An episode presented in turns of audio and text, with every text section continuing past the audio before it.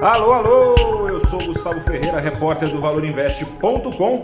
Começa agora o seu saldo deste dia 23 de julho de 2020, em que o Ibovespa desceu da altura dos 104 mil para a faixa dos 102 mil pontos, com uma queda de 1,92%. Já o dólar comercial aqui no Brasil ficou 1,91% mais caro aos R$ 5,21.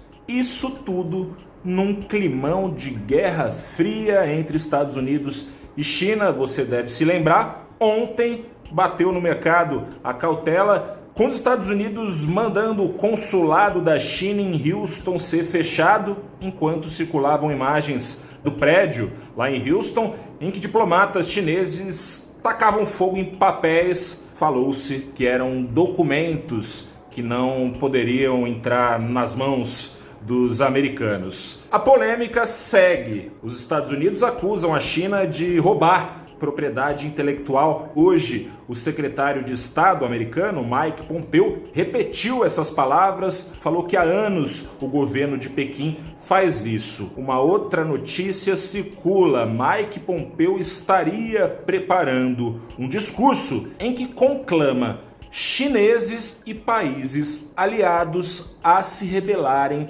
contra o Partido Comunista da China. Partido Comunista da China que está no poder desde a década de 50, quando Mao Tse-tung tirou do posto o nacionalista Chiang Kai-shek, resolvendo uma pendência, uma guerra civil que tirou muitas vidas na China desde a década de 20, ou seja, depois de 30 anos, o Partido Comunista chegou lá e já está mais de 50, já são 70 anos de Partido Comunista no poder na China. Sob esse clima, aversão ao risco Falo forte no mundo todo, 69 das 75 ações do Ibovespa apontaram para baixo. Hoje se salvou na ponta a ação da Suzano, exportadora, sim, exportadora que tem negócios com a China, sim, mas com analistas apostando num rally de alta da celulose pelos próximos meses. Celulose que está no fundo do poço aí, o preço da celulose já há algum tempo,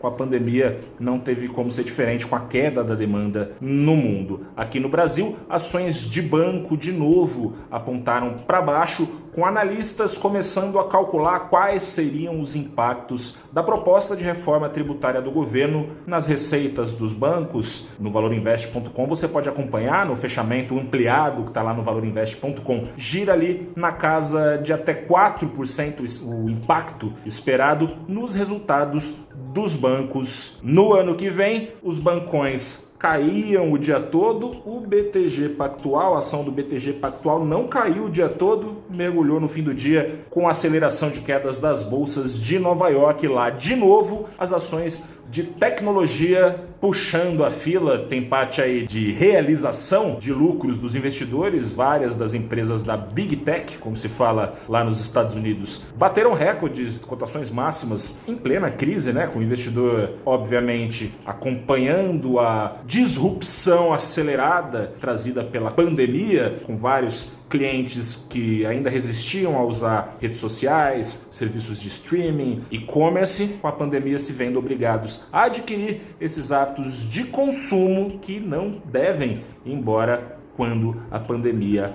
passar. Veio queda forte, enquanto os investidores também acompanham a temporada de balanços nos Estados Unidos e hoje, por exemplo, saiu o pessoal dizendo aí que a alta da Apple não é sustentável, com as ações da Apple hoje caindo e também da Tesla, que trouxe números nessa temporada de balanço não muito favoráveis na visão dos investidores por lá. Ações de tecnologia afundaram, aceleraram a queda aqui também das ações do Brasil sempre falo aqui, correlação entre o Ibovespa e o S&P desde o ano passado, rumando a perfeição. Eu sou Gustavo Ferreira, repórter do ValorInvest.com. Fico por aqui por hoje. Como você sabe, volto amanhã. Lembrando, amanhã é sexta-feira, não tem só saldo do dia, tem saldo da semana também revisitada no ValorInvest.com. Grande abraço, bom descanso, boa noite e até a próxima. Tchau.